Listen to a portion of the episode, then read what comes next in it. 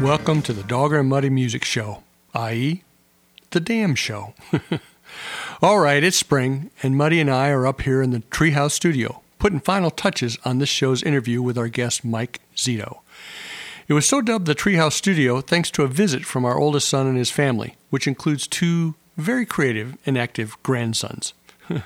thanks to them, the studio has now been officially christened the Treehouse Studio. Mike Zito's original hometown is St. Louis. He is one heck of a blues artist. I have been following him for quite a while. In high school, he started working in St. Louis music stores. He developed into a solid, self taught blues guitarist. He put together a band, and as they got their chops together, people started watching. I mean, seriously watching.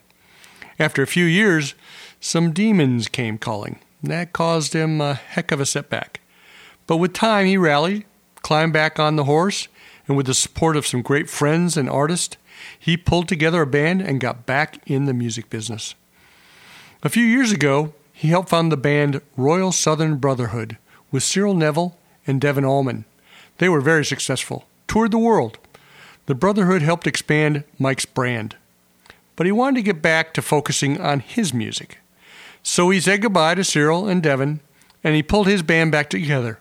The Mike Zito Band is doing great, and they tell the story of the blues real well. For your information, Mike and his family now call the Houston area home. We conducted this interview four months ago, back on December 30th, 2017, at the Kessler Theater. As I mentioned in the last show, our family moved to a new house at the beginning of this year, ate up a lot more of our time than we expected. I apologize to Mike and, and the Damn Show fans for publishing the show later than I wanted. But there seems to be some mojo involved in publishing this show now. in early May, as a matter of fact. During the interview, you'll hear Mike tell us about his upcoming spring release album called First Class Life. Well, guess what?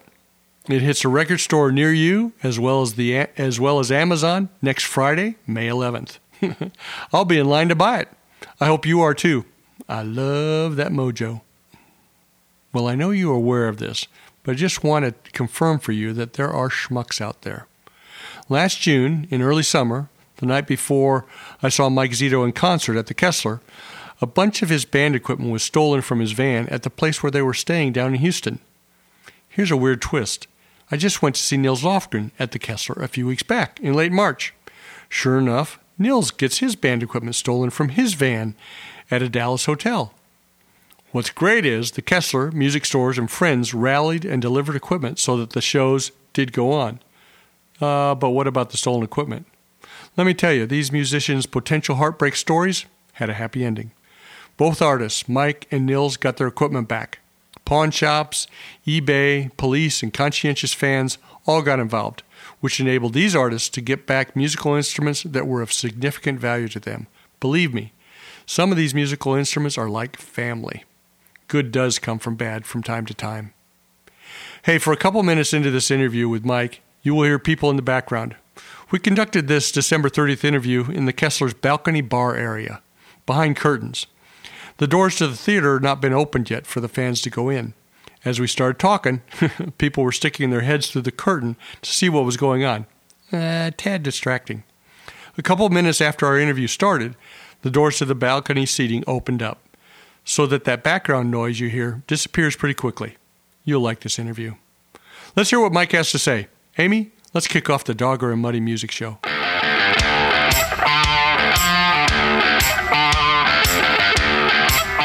This is the Dogger and Muddy Music Show. Listen up. It's all about the music. Let's check in on the artists, songs, and people behind the scenes. Are you listening?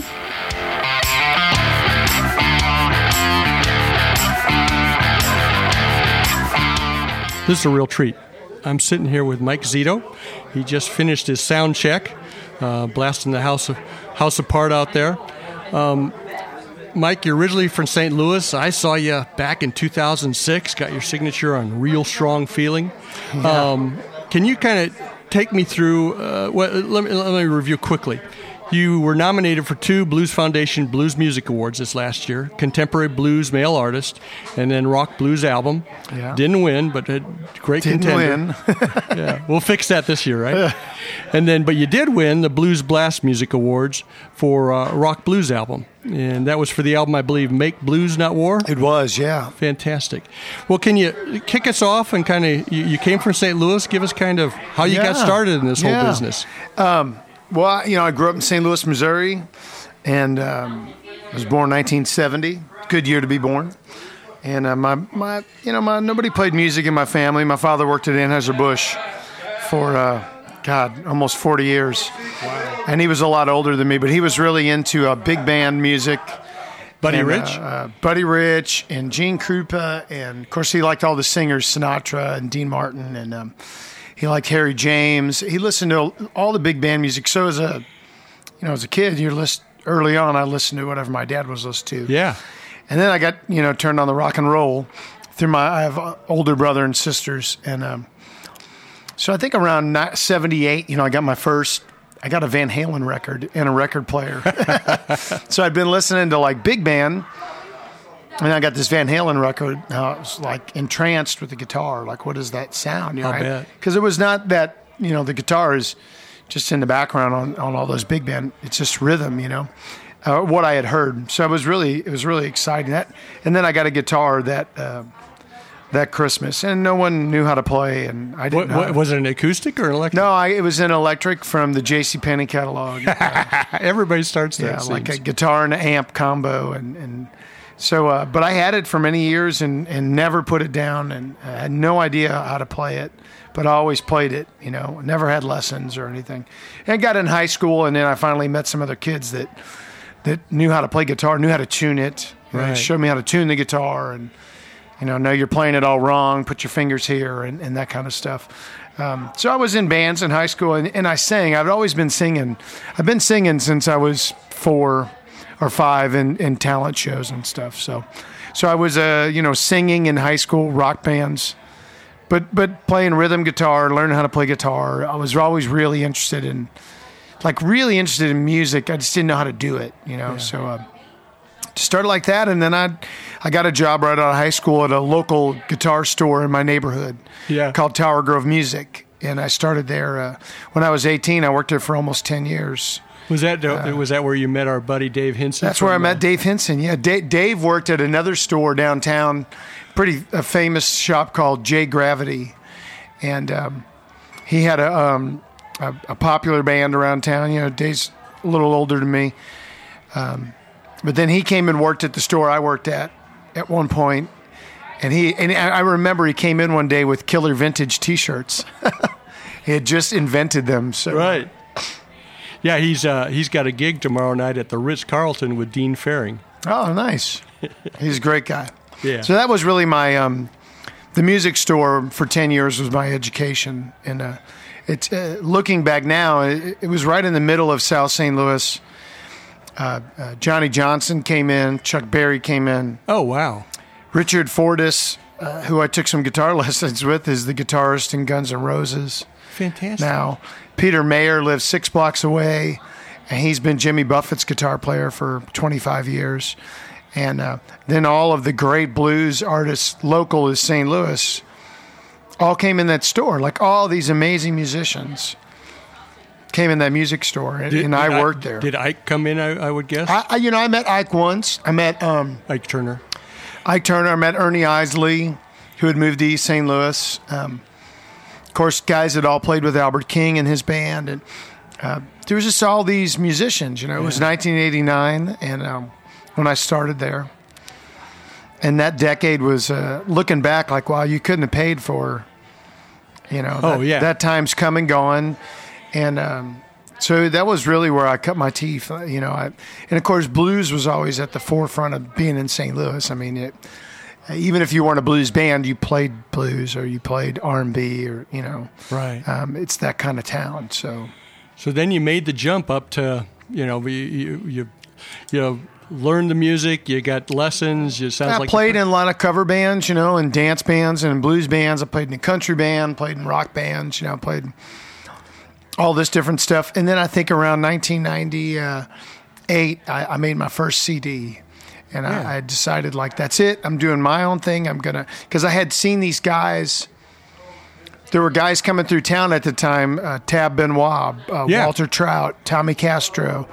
Um, you know, they were making records and, and um, for Alligator Records and Blind Pig Records and, and Ruf Records. And I was a big Luther Allison fan. I was getting turned on to this the real genre blues, and uh, there was a lot of uh, blues guitar at that time. You know, this was all post Stevie Ray Vaughan, and uh, there was uh, a whole scene, and they were starting to come through the town. And I wanted to do that. I wanted to make my own songs, and, and um, but I wanted to play some kind of blues. I, I liked it that it was like I could play what I wanted and write my own songs, and uh, Yeah.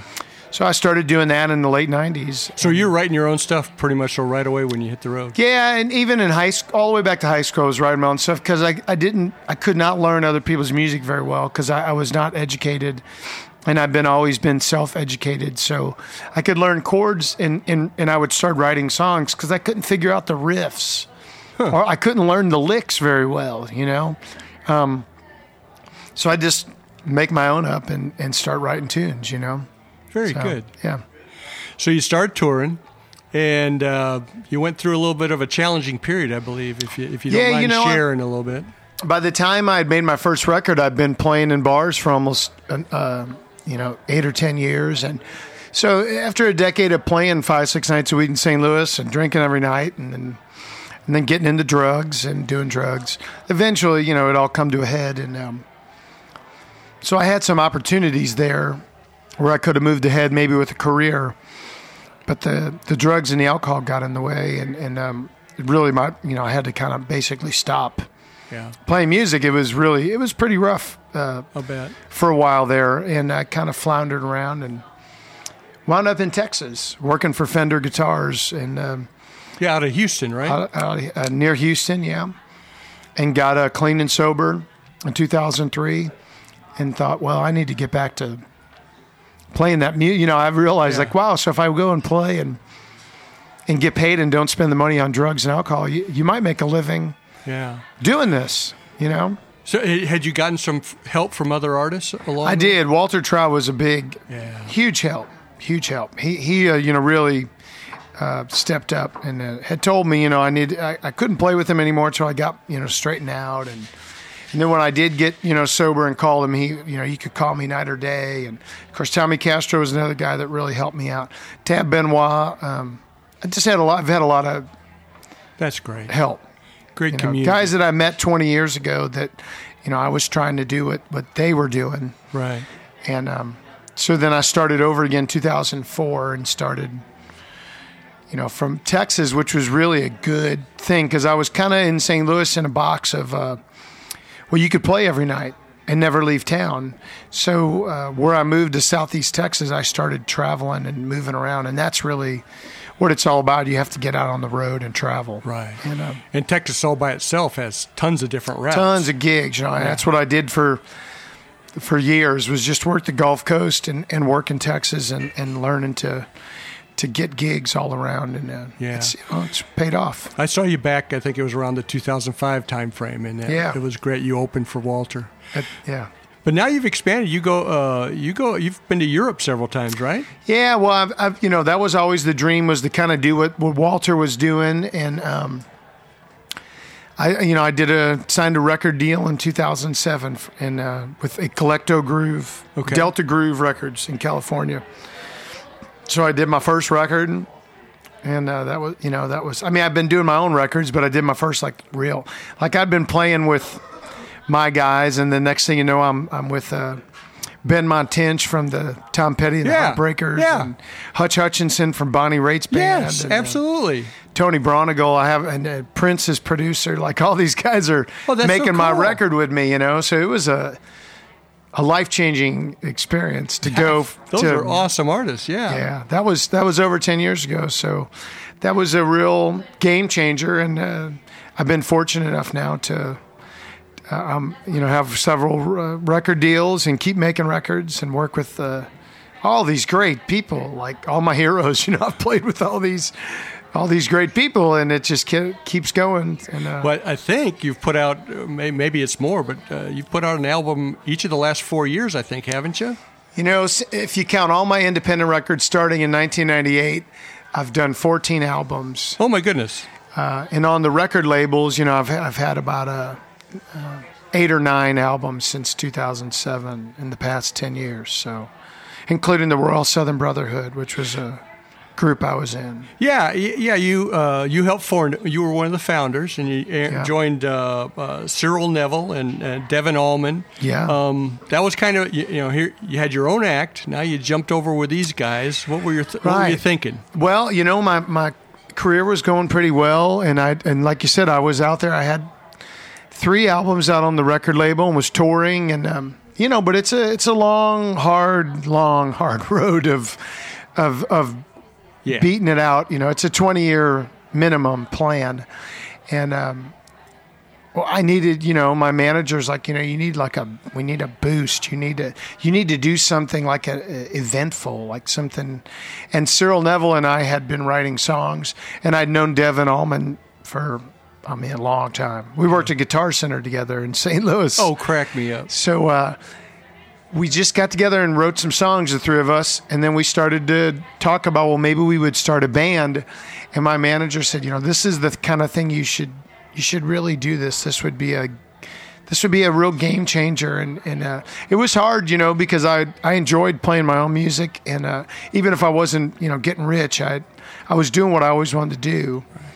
But what a great opportunity to go make music with these guys and. Um, yeah, it was. It just it exploded immediately. It turned into a you know big thing in the blues, and in the you know Americana roots world. It was an overnight success. Right. really blew up. So Yeah, you all won some awards, I believe. Right? yeah, we did it. It was a really big deal, and uh, at the time I was like a little overwhelmed. I think that I, I was like, oh, I don't know that I want to do this forever. I want to write my, you know, play blues, and but looking back, it was a what a five. It was about four and a half years. You know, Yeah. it was really great. We went all over the world. Took me really took me all over the world and made gave me a career. you know. Yeah, I was just gonna say it had to introduce you to a whole new uh, audience did. base, right? And we and we signed with Ruf Records, which is the always been the label I've wanted to work with, and I'm still with them. And uh, so yeah, that was to answer your question long. Uh, so I we go to Europe every year now because of the Brotherhood, you know. Yeah. So So, but then a- after a while, you decided well, I want to go back on the road myself. yeah, I want to put my I, band. I, I knew together. that I, I you know I wanted the Brotherhood to keep going, but I didn't want it to be a full time thing, and it just uh, it just wasn't able to. Everybody wasn't on the same page at the time, so I just kind of took a bow and and um, and got back to doing my thing, and uh, which I'm very happy, you know, because I, I I like singing my songs and and uh, Sure. I like playing a little more blues, and I'm just most comfortable in that situation. Yeah. So, Right. Right. yeah. The, you, um, I, I remember, uh, besides seeing you in concert, I was also following you every six week or, weeks or so when the UK magazine, the Blues magazine, came Yeah, out because you had a nice little uh, editorial section in there. I did. I'm, I've been fortunate. I, I started writing later in life. Actually, when I started in the Brotherhood, I started a blog. Ah, okay. Started writing this blog, and uh, it was helping me to kind of. Uh, and I was sharing my experience, kind of around recovery based, being sober and on the road, and and uh, it just kind of turned into a thing that that uh, you know people really started to respond to. And I didn't really realize I could write, like Huh. besides write songs, like but just write. And the magazine approached me and said, "You know, you're pretty good at writing. Would you want to start to write a column?" So that was a real, that was a big deal. I, I wrote Yeah. for about three years. I wrote a column in every issue, and now I write a column for Blues Matters magazine in the UK. Oh, okay. So that's nice. And I still write my blog. It's called A Blues Man in Recovery. Yeah. I have a book that I'm, I'm a recovery book I'm working on. Oh, that's very gonna come out at the end of next year. End of next year. So That's great. yeah, it's fun. I don't It's think fun. I don't think you're busy enough. and then in, in the middle of all that, I'm, I'm you know I've gotten to become a producer. So I I produce records for for Ruf Records, and I have a recording studio that we built. Um, in Texas there. So Yeah. I'm, I'm So working what with the- young artists, you know, and uh, uh, friends, up and coming people, people in my area. You know, I help them. Good. It's good. Yeah, that's fantastic. It's a lot of fun. Nine months ago, I came and saw you here at the Kessler, Yeah. and you came in, and uh, the community had to help you, help you That's because right. because uh, I take everybody through this rotten story, and then I, Right. I heard today when when we're down when you're down doing your sound check that everything was recovered. But but tell the story. Oh, we had, you know, we we played uh, the Heights Theater in Houston on Friday, and the Kessler here, uh, the beautiful Kessler in Dallas, Texas, on Saturday, and it was. Um, uh, we played Friday, and we were broken into in Houston, and they stole uh, my guitar amp and the bass amp and uh, cymbals. You know, not everything, but all of the good stuff that we and this was set up behind your house, right? no, no, no. This was in Houston. Okay. we had played in Houston. Oh, yes. I'm and sorry. then I'm so sorry. then we had to drive here, and we hadn't we didn't have time, so we had to yeah we got people to help us bring amps and and everything, and we but we had a great show. It was a great night. Oh, it was a great night. And um, So you called ahead, and people- Yeah, yeah, Like I think you had somebody's personal drum set, drum kit. yeah, yeah. But ironically, a month later, I found everything had been stolen. I found it on eBay eBay. on a pawn shop in Houston. Had put it all up for sale. So uh, it took a little work with the police, but but this past end of September, we got everything back, every item back. really? Yeah. And no, and very limited to no damage. Uh, no, other than the window broken on the on the Yeah, vehicle, right, that was right, it. yeah. I mean it was a big pain, and it reminded me of the tr- you know it hasn't happened in a long time. Right. Wow, you know it can happen. Yeah, it can. Yeah, Back in your early days, you played a Fender Tele, and I'm sure some other uh, uh, what we would call kind of mainline guitars. But now uh, I notice on stage uh, for the last couple of years, you've been playing Delaney guitars and uh, Heritage guitars. Can you take us through that a little bit? yeah, sure. I mean, I, I worked for Fender, and I was a Fender artist, and uh, love the Telecaster. Just kind of you know, uh, the bigger companies have become more branded and corporate, and I mean they still make great guitars. It's it's Right. nothing personal. I just met Mike Delaney, and and uh, he said, you know, I could make you a, a great Telecaster, and I was like, yeah. I'd, I'd be interested in that, you know, and I ended up, uh, you know, I played one of his guitars. I just fell in love with it. And uh, So what what was the difference? The tone, or just it was a lot like a like a custom shop Fender, you know, but but um, you know not you know six or eight thousand dollars or some ridiculous amount of money. And he said, you know, I can make you whatever you want. And it was the first time I got to sit down with someone and tell them, well, I'd love this kind of neck or this kind of wood. And and uh, we became such good friends, and we've become now over the years just like partners in this together. And I have I don't know, I probably have a dozen Delaney guitars, but but we make a Delaney. You know, we make a couple of models, uh, and his business has really taken off over the past ten years. And we make a Mike Zito model. And, yeah, I- I've been up to their website. I've seen yeah, that. it's been it's just been really fun to uh, after all those years working in a music store, working for Fender, and I know all about gear to to work with a guitar builder, and we build. You know, I tell him like, let's try these pickups and this, and and he can do it. You know, he Yeah. can put it together. And Heritage is uh, that's that's new for me this year, but I've I've never really played Gibson guitars. Hmm. They always seem so different than the Telecaster. I mean, they really are. It's very different, finesse type instrument. and sometimes always, a lot of a lot of them have the D neck, which is a little deeper. yeah, and I've just always had in my head like, well, someday. But again, I'm not big on the corporate name stuff, and so I was in Kalamazoo, and that's where the original, Yeah. you know, where the plant is, the Heritage guitars, and Yeah, and just so people know, that's where the original Gibson plant That's was. right. And That's then right. when uh, uh, I believe the Japanese bought them, and they moved to the plant to a, the Georgia area, I believe. right. And um, but a lot of the luthiers stayed back in Kalamazoo. and they bought the plant. They bought the original Gibson plant in the late '60s, early '70s, and they bought it and they started their own uh, company, Heritage. Yeah, which is so gorgeous. I love that. Yeah. Right, you know. Yeah, great story. It's a great story, and they make incredible guitars. So uh, I was there, and I just you know I had met the met the uh, the artist rep, and he brought out a Les Paul Jr. and I bought it from him, and I said, you know what, this is great because I play my Delaney Telecasters, but I want to have another guitar like a Les Paul or a 335 style, and I just so I started working with Heritage this year, and they make such great, fantastic guitars. Yeah. I mean, just beautiful, and and um, so it's a great match. You know, I've Yeah, been I've playing a- a Telly and a Les Paul, and Yeah, I used to have a beautiful uh, uh, yellow sunburst uh, 535, which Oh. I, I loved.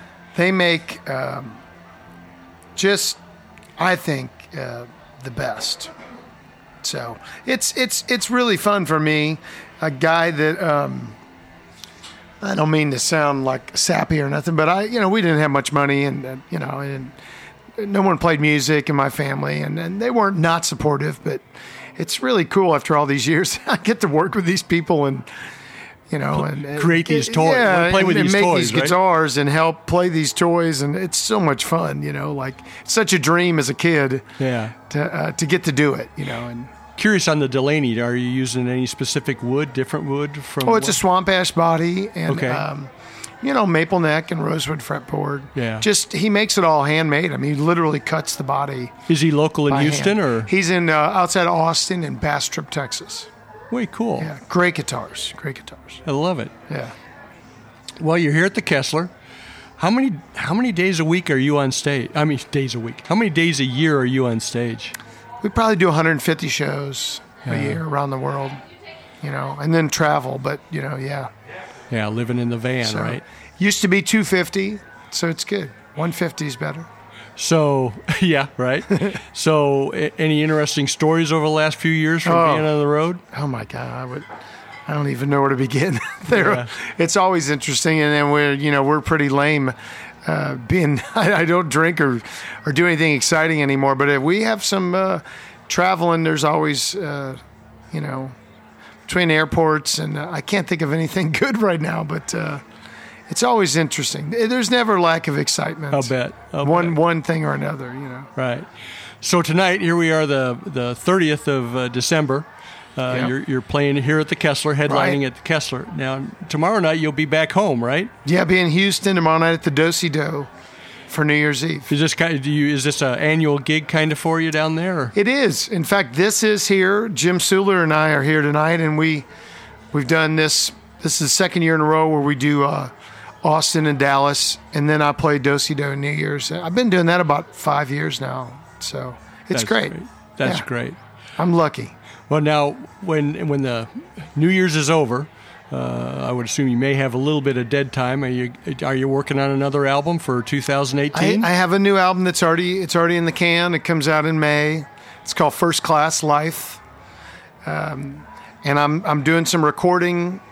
I'm producing some stuff coming up, but I start on January the 15th. I head back to Europe for a.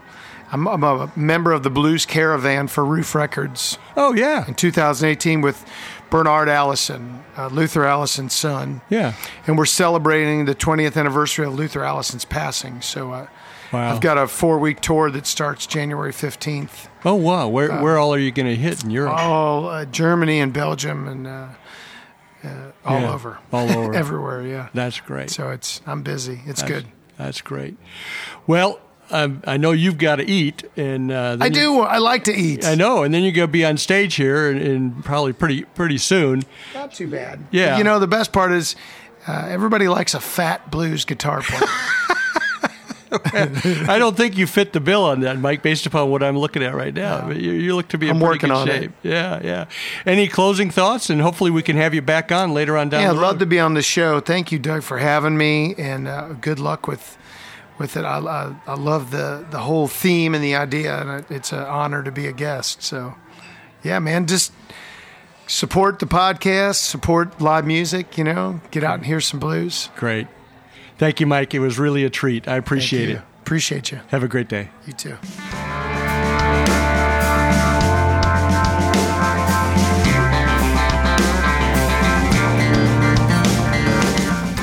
For ongoing updates, follow Dogger and Muddy on Facebook, Twitter, and Instagram.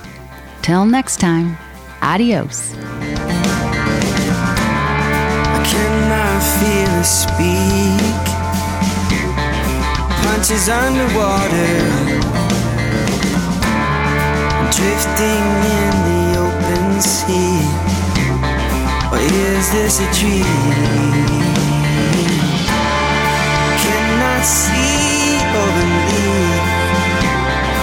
trust is to falter and to taste, to receive. Is this a dream? I won't.